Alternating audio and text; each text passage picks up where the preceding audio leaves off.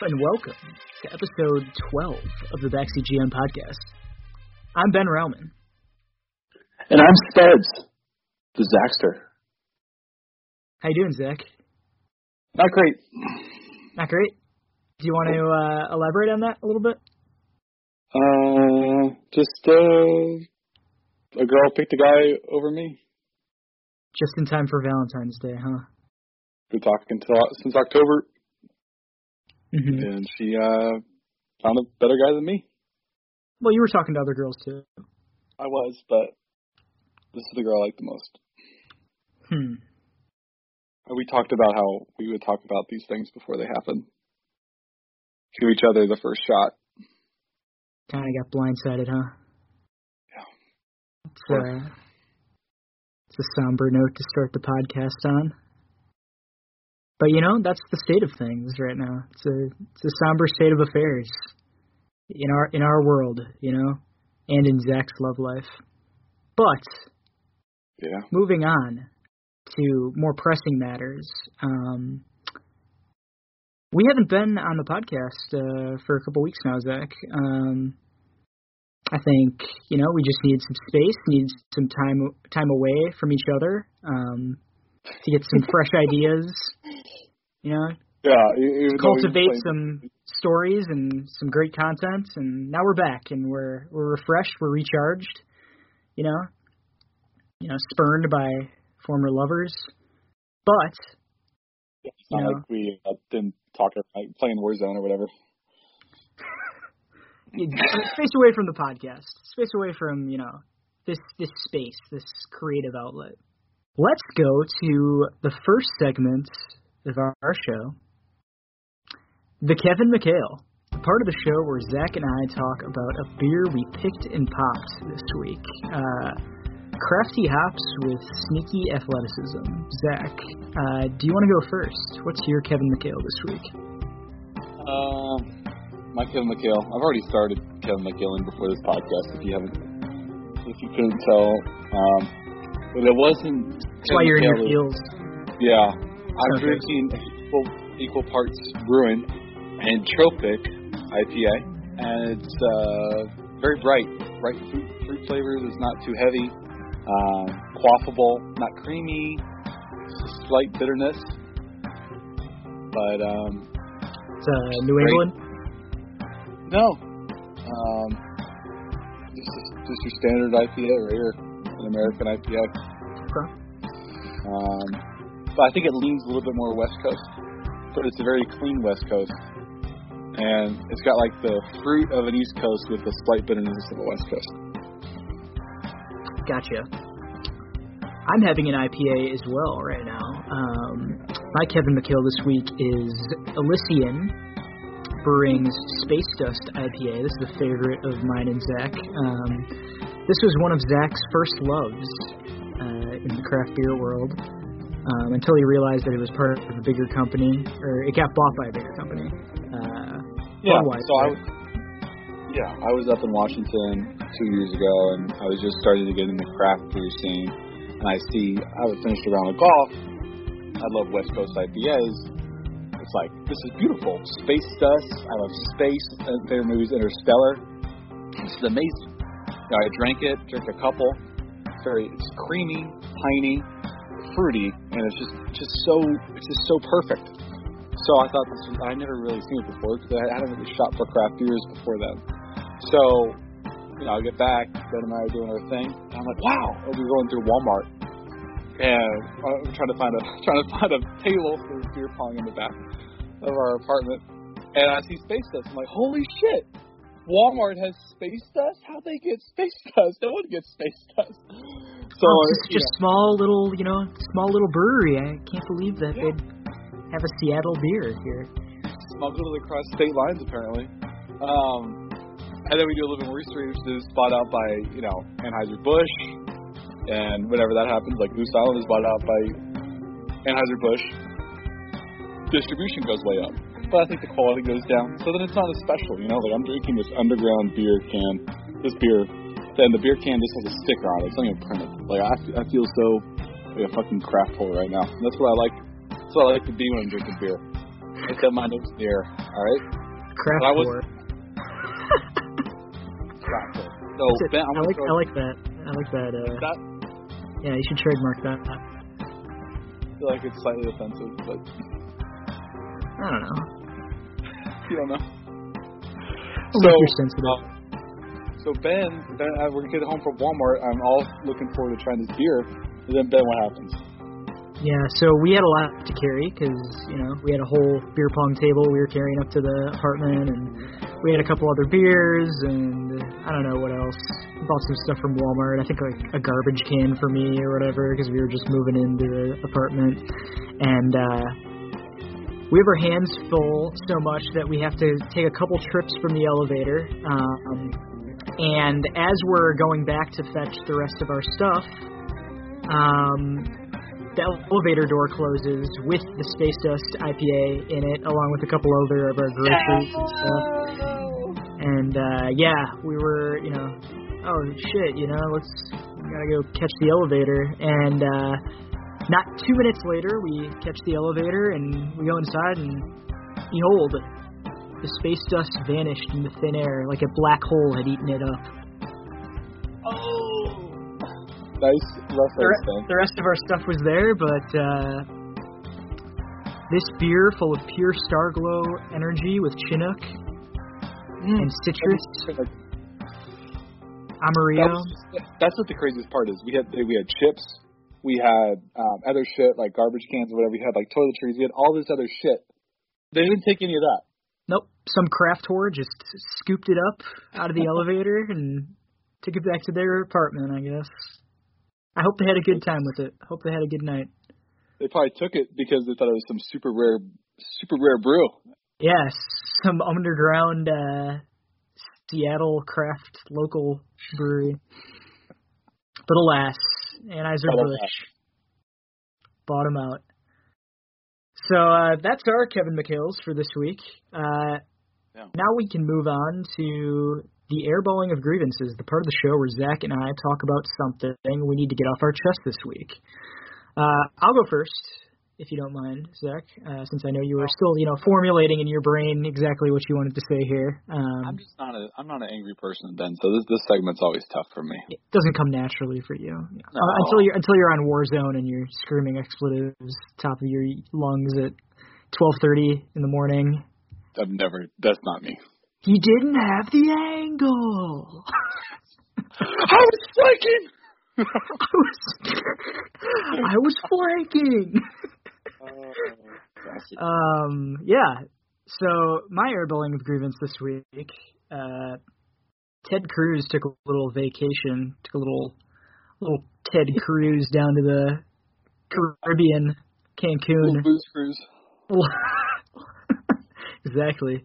Um, during one of the greatest national crises that uh, Texas has seen in a long time. Um, I'm sure most of you are aware of the frigid temperatures. It's caused power to go out and, you know, electricity, water, all that become suddenly unavailable due to Texas's shoddy infrastructure.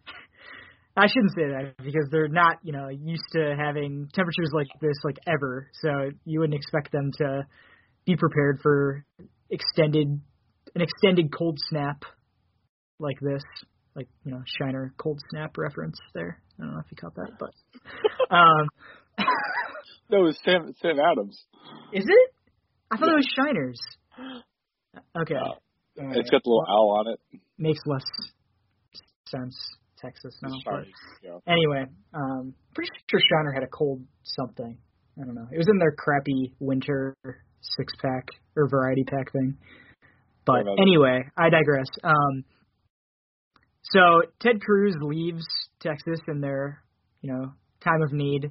Not that Ted Cruz could necessarily do anything on his own. Like a lot of people are blaming him for not doing He could he could fundraise. AOC he, fundraising. he could fundraise. He could do private stuff to help, you know, use his platform to, you know, help out. AOC has raised millions of dollars already uh, for Texas uh, in the week or so that she's been fundraising. Um, but yeah, Ted Cruz blamed his family for the reason that he went to Cancun. And he said, you know, my daughters would have been really disappointed if, you know, I we hadn't gone to Cancun or whatever. But then text messages leaked with his wife where she basically said, "Let's just get out of here. Let's let's go somewhere warm right now since the house is cold and everything. The house is freezing." So it's not like this was a planned trip by Ted that he does like every year or something like that. Something that would be booked, you know, months in advance or anything. It, this is spur of the moment. You know, it's shitty here right now, so we're gonna go to Cancun while And- you poors suffer. They left their their fucking dog. yes, that was the funniest part. There's a photo that some journalist went to his house, and the dog is like sitting in the in the window from the like the door or whatever, the, the screen door. Just like looking out longingly. Left the dog behind in the freezing house with their If they didn't bodyguard. If they didn't if they didn't put out food for the dog, then I mean, I'm sure they had somebody taking care of the dog, but still, nonetheless, it's a bad PR look for uh, old Tedster. Not that it really matters with his base, but um, nonetheless, no. Optics are Um, pretty, uh, my off. yeah, and my I'm gonna my agreements is along the same lines. Um, you know, I'll have two airball grievances. One, just quick one, is my my hometown's uh, Facebook feed. Um, everyone's defending Ted Cruz, so um, questionable. Um, so That's every reminder never to go on in America. every small town, no doubt. Um, so I mean, that's nothing breaking news there. You're right. Um, I guess my my airborne agreements this week is deregulation. So what happened is in Texas we have our own uh, energy grid. We did that because we wanted to be energy independent and we were tired of supplying energy when the North had rolling blackouts. We didn't think we'd ever get cold, basically. So when all our power went out, um, we weren't able to tap into the nationwide energy grid. So that's that's part of the problem. But the point here for deregulation is the reason why we wanted to be alone is we wanted to foster innovation. Um, that's one argument for deregulation is you let the companies do what they want, and then they'll give you back something in return, free of any restraint. But what happens is is private private companies they have shareholders, and shareholders demand profits. ERCOT is the overall governing body for Texas. They never had a regulation for these power generators to winterize their uh, natural gas lines or any power sources such as wind farms. So it was always a, it was always a strong suggestion that these private companies would act in good faith and winterize. So um, when you don't regulate something and um, and you expect private companies to do something that's you know outside of their own outside of their own best interest, which is what capitalism is. capitalism with a lot of social social programs as well as regulation is something I agree with.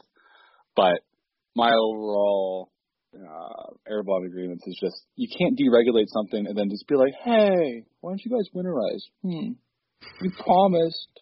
Like, come on. Hey, big business, we give you all these tax cuts. How about you um give something back? You know, that's not how it works. Exactly. It's ne- it's it's never how it's worked. Like this isn't a new this isn't a new like you know revelation. This is how it's been for as long as No. capitalism has been a major economic theory. if we didn't have the Clean Air Act or the Clean Water Act, private companies would be just pumping their waste into our rivers, streams, or air. So we, you need regulation. It's not a, it's not a new concept, but it's it's a new concept for this podcast this week. Um, regulation's good. Yeah. Regulation keeps people safe. I think I and think it doesn't smart, it doesn't yeah. stunt innovation. Exactly. I think there's a really, you know, stigma about, you know, regulation and everything within a capitalist framework. And I think that smart regulation is what you need. Like, there's regulation that doesn't take into account all the factors that might have consequences that are not intended for the initial purpose. And, like, you can rewrite those laws. You can talk about that. You can make something smarter. You know, um, smarter laws around you know certain industries, companies, you know, whatever. But you still need regulation at the end of the day for capitalism to work. You know, it, you you can't just have a completely deregulated economy, or things would you know you'd have national disasters like this happen more often. You'd have people putting the shittiest stuff in the food because it increases their. Pro- pro- that's why we have an FDA. That's exactly. why we have an EPA. Eh, that's why yeah. we have these things. Exactly. Right. Moving on. Moving on. Let's uh let's. Do you want to talk about the NBA, Zach? I mean, Wait. I feel like that's that's what this podcast originally started as. You know, as an NBA podcast we're kind of on a we've been on a break for the last two weeks. You know, uh, I feel like we should just talk about life. You know, like talk about what's happening in Uzbekistan right now. I don't want to, I don't want this to turn into the Joe Rogan experience. Let's talk about Uzbekistan, dude. Like, have you ever? Yeah, have you ever tried their DMT, bro? Like. Oh. I was shitting rocks after that. anyway, here's Elon Musk. Um, oh, let's talk about the NBA a little bit, Zach. Uh, something that hits a little close to home for you. Uh, some news that dropped today: the Houston Rockets are okay. Cutting DeMarcus Cousins, or they agreed to mutually part ways, as uh, the report said. Um, Shams tweeted it out earlier this afternoon. Uh, he said that the Rockets are looking to go smaller. Um, maybe they'll put, you know, Christian Wood at starting center.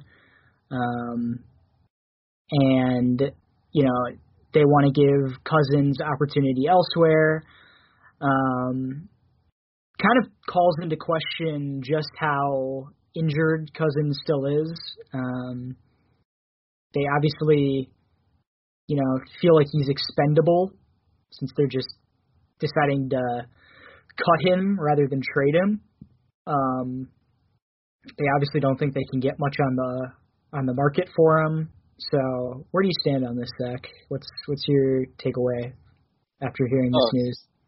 It's interesting. You know, um, we just offered him a guaranteed deal, mm-hmm. so um, I think this is something that the Rockets over the last couple of years have been and rightfully so, criticized for the way they um, are not really player friendly and they kind of just do things by the whim, um, and they don't really value the players. So I think this is a way of saying like, hey, um, I don't think it's any indictment on how, on his play or his injury, or I think it's more just um, like we're going to get to this later, but there's news that PJ Tucker might be on the move.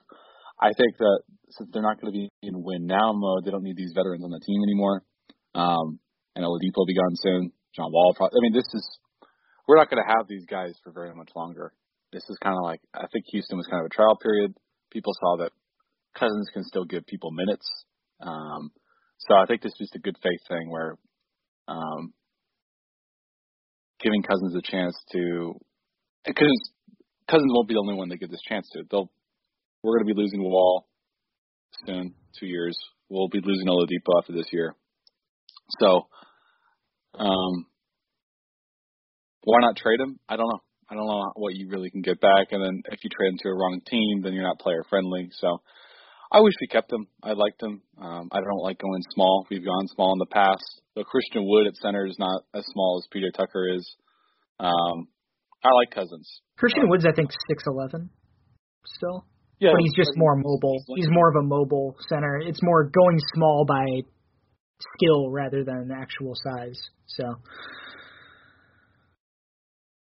Yeah, I. He's more, of, in my opinion, he's more of a power forward. How he plays, like no center plays like he plays. You know, right. off the dribble. He's like he's like a he's like only he plays like KD does. You know, but mm-hmm. with more post moves. But um, I'm not saying he's better than KD. I'm just saying like he's he's a ball handling center um, but anyway, the uh, throw I'll throw it back to you. But you know how high I was on Cousins. I kind of I just and then he and Wall seemed like we're close. So I don't know. Yeah, they were excited their Kentucky teammates excited to be playing together again, and now you know, two months after start of the season, they're already getting separated again. Kind of stinks. Um, but I mean, Demarcus Cousins, you know, people are talking about, you know, maybe the Bucks sign him or something like that. I, I don't think that he's the answer for any team really. Like looking for a, I mean, starting center position. Like his his prime is over. I think um, pretty clearly. Like he hasn't been the same since Sacramento. He played all right in in NOLA, but still wasn't up to his standards. And then the injuries happened, and you know he's bounced from contender to contender with Golden State, LA, um, the Rockets, and hasn't really stuck. And I think there's a reason for that. I mean, successful organizations like the Warriors and Lakers, and you know even the Rockets to a slightly lesser extent, like they retain good talent and they retain talent that they think is going to be valued valuable to them. So, um, I mean, I don't think you should be really losing that much sleep over the DeMarcus Cousins thing. I mean, it stinks from a fan perspective just because you know he's a likable guy and seemed to have some chemistry with the existing guys there. Um, so it, it stinks from that perspective, but I don't see like him being a needle mover on any contender this year or in the future, really. And uh, it's not like said like, oh no, now we're not going to make the playoffs. We're not going to contend. We lost our last seven. Like we're slipping. It's not. I'm not sad about like, oh, our chances are going down. But you know, for the month of February, he only scored less than ten points three times, and you know, with that, he's averaging 12, 12 and eight, um, mm-hmm. two assists and 38% from three. Um, I think he, I think he is like I think Celtics, Bucks. I mean, Celtics wouldn't be a bad option. Celtics have been in need of a center for a while. Um, yeah, wouldn't mind seeing them take a swing at it. Um, the Bucks were trying to go smaller this year, but their depth is pretty pretty poor.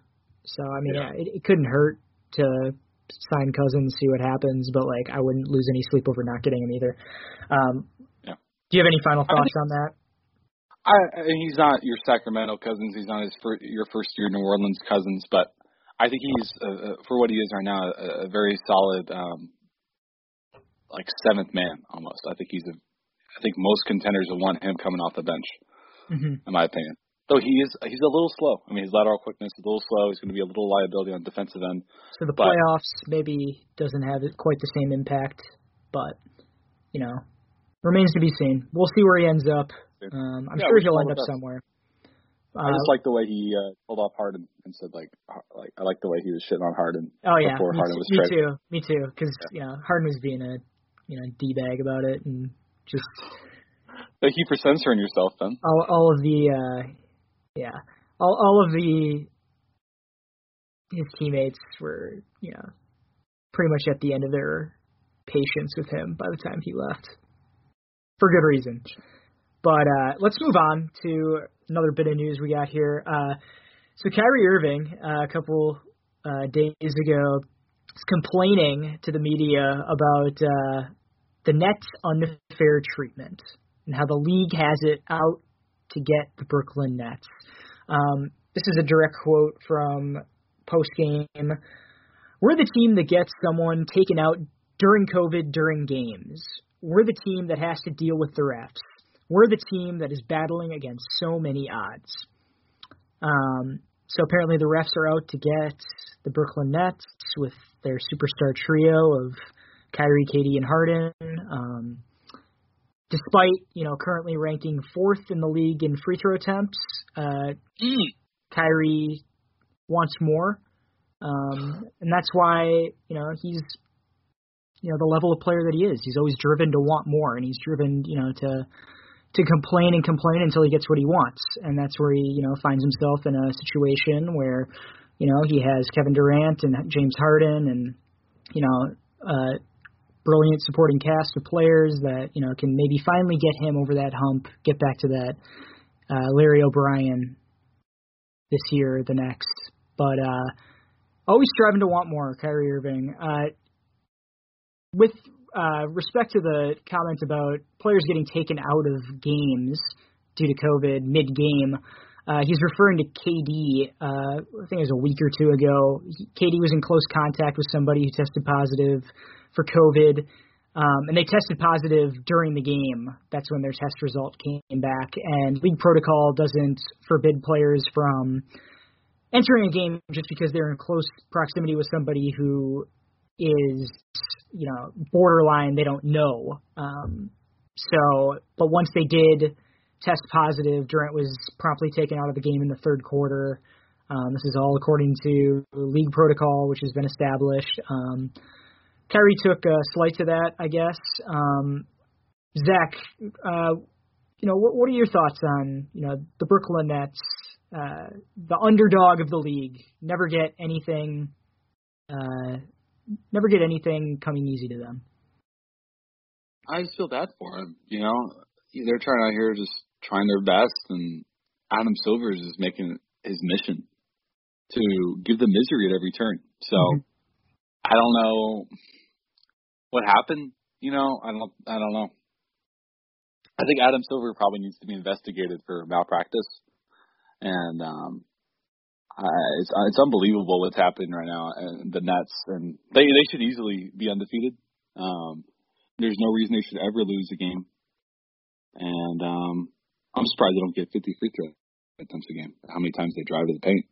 Yeah, exactly. With you know perimeter creators like KD and and Kyrie who make their living on the perimeter instead of in the paint. I'm surprised they don't get more free throw attempts, but um, something to monitor. Uh, I, I, you know, you know, for as much that can be said positively about DeMarcus Cousins, it's hard to say that you know he wouldn't fit well in this culture with uh, complaining about the refs um, and having you know the refs out to get him. Oh, so maybe maybe uh, he could fill that starting center void that they got uh, going on there in Brooklyn.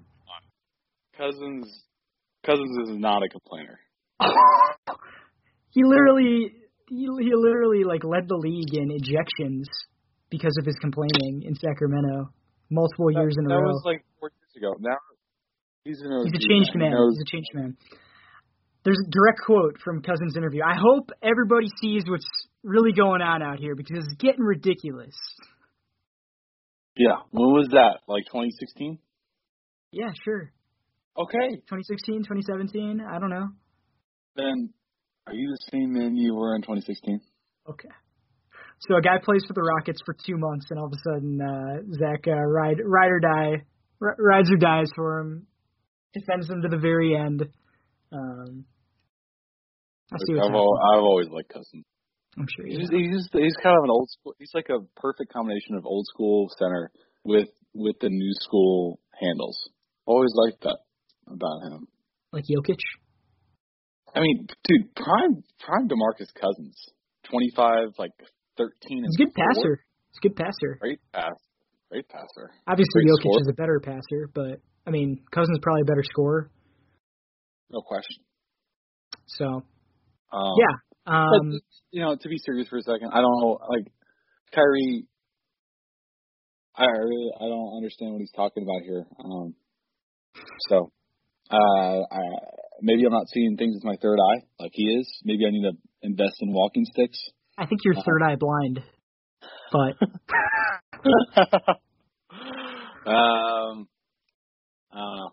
I still love what Kyrie does in the court, so maybe he has a point. Maybe we'll see him. Maybe we'll see his uh, his vision materialize at some point. But I don't I hope. I hope we do. That'll be an interesting vision for sure. Yes. Uh, our last bit of news before we wrap up uh, this segment: the Lakers reportedly interested in Myles Turner and PJ Tucker. Um, Zach, you're the one who pointed this out, this report. Uh, do you want to talk a little bit about this? You know, PJ Tucker. It's. I think it just after the recent seven game slide by the Rockets, like eight, eighth in the West for like a day. So I think there was some hope that we'd uh, squeak into the playoffs, but I think we got a lot of guys who are injury prone. The offense, PJ Tucker kind of doesn't fit. Uh, he just doesn't because how he benefited was standing in the corner and PJ and Harden would generate shots for him. That's not really how this offense works. There's a little bit more movement, and even if Wall, and if Wall drives, Wall's not driving to pass. Wall's driving to score. Same thing with Oladipo. And if they are passing, they're probably passing to Christian Wood, not PJ Tucker. So I think PJ Tucker, um, veteran guy, put in his equity here. I think I think the right thing for the Rockets to do is to move him. Um, I think he'd be a pretty good fit in LA too, just the way that you know LeBron drives that whole offense kind of oh yeah. You know, he'd be great. it's it's a heliocentric type offense. I mean obviously you have the balancing power with anthony davis as the roll man is something that harden has never had uh to that extent. But you know the way that LeBron commands a defense is similar to the way Harden commands a defense in a lot of ways. And, you know, LeBron's a better passer than Harden, I would say, probably. I mean, they're both elite passers, but, you know, I could definitely see LeBron kicking it out to PJ Tucker in the corner and him having a very similar role, role offensively. Um, and, you know, that just adds to their defense, too. It allows them to go small uh, if they want to. Um, when Anthony Davis is out of the game. Um, you're relying a lot less on you know aging Marc Gasol too uh, in those situations. Yeah, Gasol looks so bad out there. What I, I told Noah, um, like first first game I saw, Gasol lost like 25 steps in, the, in like the two months off season. He looks terrible, but um, I think Tucker at the five, Morris at the four. I mean that that could be a dangerous lineup coming off the bench. Mm-hmm. Uh, or even starting some games, you know, with AD at the five, Tucker at the four. I think Tucker would be perfect. You said that Harden's never had a roll man. I guess we're gonna just discount D12 and Clint Capela, but that's I'm fine. saying to the extent, like, I mean, you have to admit that Anthony Davis is a much better offensive player than Dwight Howard. You know, even if Howard, you know, was an elite rim protector, you know, a really good post guy, like Howard was way more post than he was roll man with with Harden. No, when when when Hard when Harden when Howard was on the Rockets, he was totally in in um in a roll man situation. Harden had, uh, Howard had no post moves, and it was. He loved to whatever, take the ball in the post, though. He loved he loved putting the back to the basket and firing up bricks. Yeah, it'd be brick. He'd average 14 and 14, and it'd be like, wow, he's he's pretty effective. No, he's not. He's just not. Um, he never developed post moves with the Magic. He had one post move as a jump hook, and then on the Lakers he was just more like a statue, just trying to pass to. I mean, he was trying to play a big man playing a triangle offense. So, so we're in uh, agreement that he wasn't as good as Anthony Davis. No, we're, we're in agreement. I, I just I I, uh, I missed when you said to the extent. I thought you meant like he's never had a roll man before. I was saying he's had a roll man, but yes, okay, yeah, he's had Clint Capela, he's had Dwight Howard. He hasn't had an Anthony Davis. I said to the extent. So. Okay. All right. I missed that. I missed that. You're right. Anyway, so do you have anything more to add about that? or you're no. just trying to nitpick a little thing I said during uh, my explanation. Just trying to clarify to to Adam, Logan, and Sam and Noah. Our loyal viewer uh, coalition. Um, yeah. Um, okay. Anything else to add on? Well, I guess we didn't really talk about Myles Turner. Let's talk about him real quick. Um, yeah, Pacers. I mean, I don't know if the Pacers are going to actually deal Myles Turner. Um, I could. I think I would envision uh, the Rockets dealing Tucker more, just because they're probably going to have some kind of fire sale if things aren't working out at the deadline. Um, but I mean, Myles Turner you know he's an elite defensive player. He can hit the three um, occasionally. He's not very consistent out there, but you know he can hit it. Kind of similar to Marc Gasol a little bit, but younger.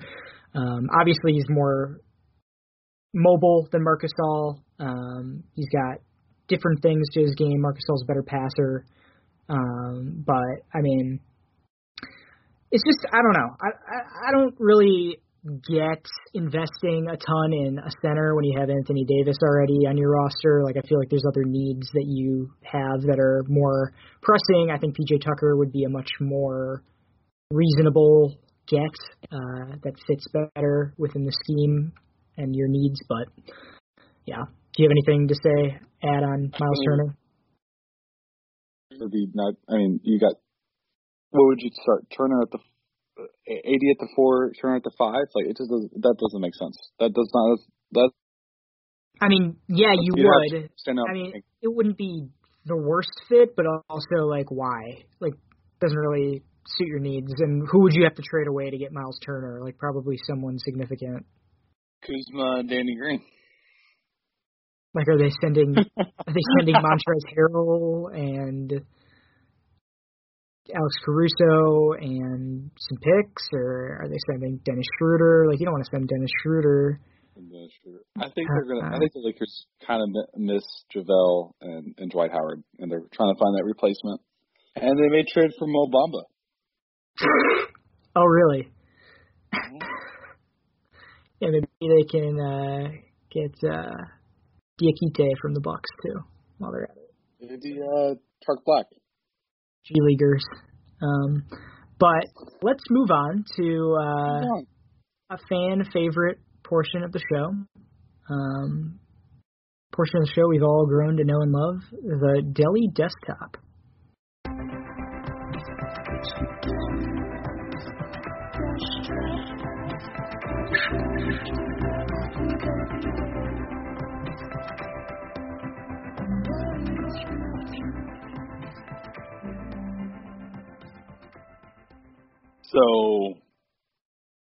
got some big news. Really? Does today. It's uh, we actually got an official release from the Cleveland Cavaliers website. Okay. So, earlier this week, as of February 17th, Deli was able to return to workouts, and he was able to watch shoot arounds after his very major concussion. So he's upgraded to watching his team play. Yes. Before apparently he wasn't able to watch his team play, which wasn't even allowed to be in in bright lights. He's secluded and in the dark. That's not confirmed, but that may be the case. And, and this is it was just weird to read. Like he's been cleared to watch his team play. Like the dude probably got laid out by James Harrison. Like I don't I don't know what happened. Uh, we, there's no video. Yeah, um, I don't know. I have actually. I read something recently where I, I read some report recently that Deli has actually been instrumental to Collin Sexton's development, uh, and something we hinted at on previous podcasts. But uh, Deli's yeah. been a real coach, coach from the sidelines, um, or maybe over Zoom or wherever he's doing it. But he's been instrumental in his development the past couple years. So Oh, last last couple of years, but not last couple of weeks. If he's just now clear to watch his team play, I, yeah, I don't imagine. know how that works, but I, I did hear a report about it, and I don't know. Maybe they're talking about previous years. Maybe they're talking about training camp. I don't know. I don't know when he actually got the concussion or whatever, but got it in preseason, um, like a week before the season started. But this is so that was a that was kind of the side note. It's like okay, maybe he's coming back. And then an hour before this podcast was recorded, Cleveland Cavaliers issued an official statement saying, saying that Deli had surgery. He had a pain in his lower abdomen that was actually appendicitis. Uh, so Append- his, uh, appendicitis? Uh, appendicitis. Thank you. And he's in recovery currently and no timetable to return. So they removed his appendix? Potentially, yes I think that's what happens when you have appendicitis. I think they have to take away your appendix. Pretty sure. So, I'm no I'm no doctor. I'm not Doctor Ben, but you know. Well, DB. DB DB two three. Um, but that's just you know it's it's an inside joke for some of our listeners that may be uh, listening. We'll we'll reference, but uh. Either way, Deli has been going through the fucking arena right now. So I wish Deli all the best. Imagine barely getting cleared to watch watch like fast moving things happen in front of you, and mm-hmm. then wow, you're you you you no longer have an appendix. One too many Coronas. That'll that's what it'll it'll do to you. What are you What are you doing right now? You know, because Deli is famous for loving his Coronas. Let's turn a little bit more of a somber note, and uh not everything has to be uh you know sad sack Zach. You know, we can we can make light of things too. Deli's Deli's in full recovery. He'll be fine. We love the guy. No, we don't. We we don't know that. We, do know that. Recovery. We, we know that because we believe in Outback Jesus and. I feel like you're not taking this. As say Zach, say 13 St. Mary's and go to bed. All right. I don't even know what that. Hail Marys. He went to St. Mary's College, so yes, it's a it's a reference to Hail Marys. Let's, Let's move on. Bonus fry. Didn't realize I'd get criticized for every small joke I made on this podcast. Apparently, I don't, uh, look, we got, I don't know. How... We got uh, we got the number one critic for New York Times here on uh, on the other end, but uh, I don't know how drunk you are. All right, I don't know. I've had one beer. You've had way more I've beers had, than I've I do, so that explains that. a lot. Um, let's move on to our bonus fry baller, where we talk about a player who has been playing surprisingly well this season. Uh, the bonus fry at the bottom of the bag. I'll go because I think you have something a little different today. Um, my bonus fry baller this week, Bobby Portis. I oh. thought about including him on last episode in place of Wayne Ellington. Um, Bobby Portis is averaging 11.3 points, 7.3 rebounds on 48.4% from deep.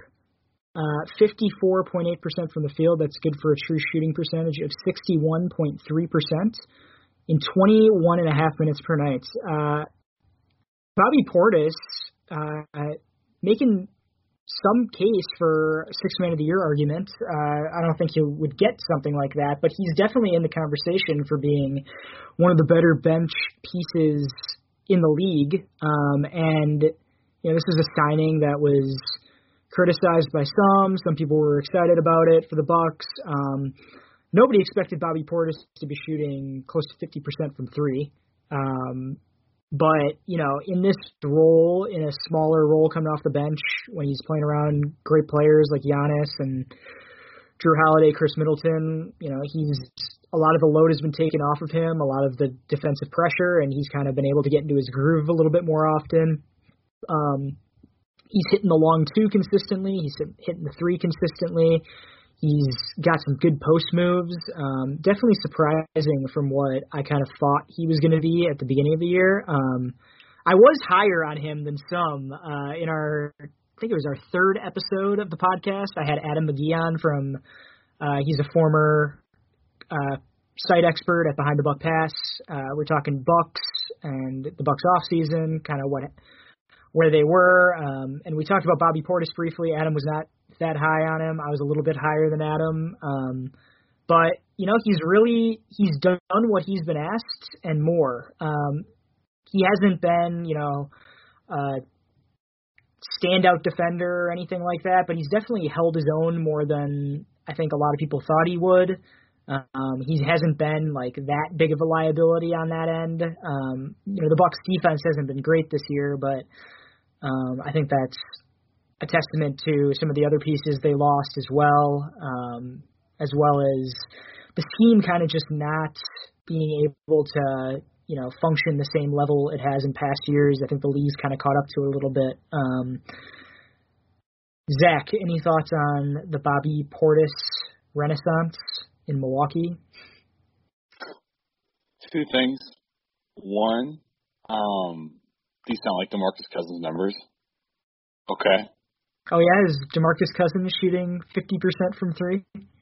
No, shooting like thirty eight percent. Oh. He's he's averaging eleven and eight. All right. Okay. What what about his field goal percentage? He had one bad night. That's that's brought it down. He had a one for eight night. That's oh, okay. really brought so, it down. So one one night brought down an entire season's worth of data. Hmm. Seems a little fishy to me. I mean, it's not like he's shooting under forty percent for the season or anything. I mean, that'd be crazy. But um, he had a rough start. Um, still finding his groove. I mean, a big man. It's hard to play with scoring point guards, and he's playing with Oladipo and John Wall. John Wall in the past has been more of a passing point guard. I think he's still trying to get his feet wet. So I'm looking forward to when John Wall. He's putting up some good games, but I think he needs to switch more to be more of a facilitator. So it's hard for a big man to find his groove when it's like you just pass it to the big man and ask him to go to work instead of creating shots for him. So I think what Bobby Portis is in. I haven't watched as many Bucks games as you have, He but creates his own shot quite often. numbers, but, which is exactly what they need. mhm. Yeah, I mean that's good. Uh, Bobby Portis is having a great, great, uh, great month of February. Uh, I remember he started off a little shaky, but um, seems like he's super efficient. Uh, a massive upgrade over Robin Lopez. That's So- for sure. That's for sure. Yeah, good Um, things for Bobby Portis. Shout out to Bobby. Bob boy. Um, what is what do you, what do you have for us this week, Zach? Uh, we, we don't really have a segment name, but you know, Zach said he's got a little he's got a little surprise for us here to to round out the podcast. Look, it, it's kind of like a bonus fry, but it's not really. And my my it's like a player highlight that I I chanced upon.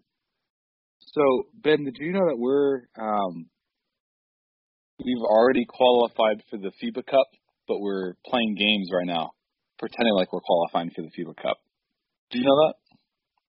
No. We have an American basketball team right now that has already qualified for FIBA, but we're playing games just to get some get some reps in. Okay. And can you name that team right now? All all, all former players in the NBA. All former players. So playing- it's not it's not like playing- the Olympic team where it's like the best of the best. This is former players who are not in the NBA anymore that are American players. These are players who formerly played in the NBA, but are now playing. Uh, they recently played the Bahamas, and we won like 82 to 73. So this is this is not an indictment upon your knowledge of the NBA. I didn't know this happened before, but just just name three players that formerly played in the NBA, but you think may still have like viable playing ability, and Okay. just try your best. Three players, Okay. But these are American-born players, right? Because it's FIBA, so no question. they represent the U.S. Okay, so Yeah. uh, Glen Davis is Glen Davis on the team? Actually, a great guess, but no. Mo Spates. Another great guess, but no. Okay. Um, Isaiah Thomas. Isaiah Thomas. That's actually super impressive. So Isaiah Thomas had 19, and the USA's qualifier against the Bahamas, he did have six turnovers. Okay. And the coach of this team is Joe Prunty. No way. And he said, you know, I like the way he played, but the turnovers are an issue. Um, his defense lacked a little bit, but that's part of my scheme. Uh, my scheme's my scheme's lacking as well. Good old Joe. summarizing. That's basically- Average- average Joe. said. Humble Joe. Yeah, led the Bucks after the Kidd firing to a swift playoff exit um, against the uh, Boston Celtics. But you know, it took Kyrie him to seven Celtics. games. So that's something. That's something to The hang your hat on. The Celtics team take the Cavs to seven, Yeah. seven games. true. Okay, so Isaiah, you, you get. I'm gonna Venmo you like 20 cents for that. That was great. Isaiah, okay. the other, the other two. Wait, can I? Johnson. Can I?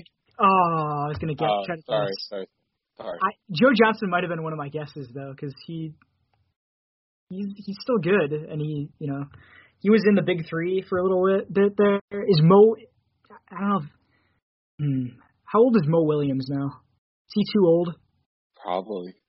So Joe Johnson had 11 points and six assists, so he's more that you know facilitator part of his career. Um, the last person, that, that there's eight former veterans, but the notable three. So we got you got Isaiah, we got Joe Johnson.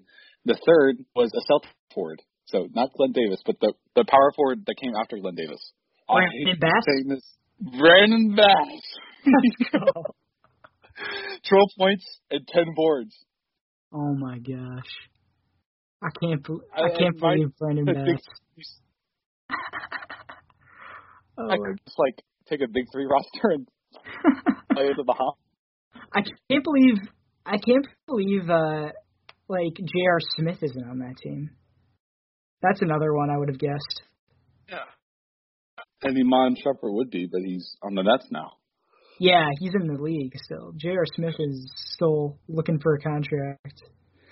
And this to be, guess Roberson be here too, but he's on the Nets as well. the Nets are just picking up USA FIBA players. That's right. Um, so Cool. Cool. That's uh yeah, uh, James Nunnally, do you know who that is? Or Travis Munnings? I don't know who those guys are. nah, I don't know who that is either. But yeah, that's how we're. It's kind of a bonus fry. That's, that's I, I, like it. I like it. I like that. That's a good way to end out the show. Um, with that being said, uh, that concludes the 12th episode of the Backseat GM podcast. Uh, you can now find us on Spotify, Apple Podcasts, and Simplecast. Um, we'll be here next week, probably. Uh, hopefully, I think. And uh, you can find us on social media, Twitter and Instagram, Backseat GM Pod. Uh, thank you, Zach. And just one last bit of advice, Ben, is if if you have feelings for a girl, commit to her. Is Peace out. The, uh, is that the uh, double IPA talking? Probably gonna watch um, La La Land tonight. Wow, down bad, down eternally bad. That's a shame. Let's uh, let's yeah, let's uh, let's end it. Let's All end right. this podcast before the second half cringe sex sets in. Catch you next week, Ben. Catch you next week, Zach.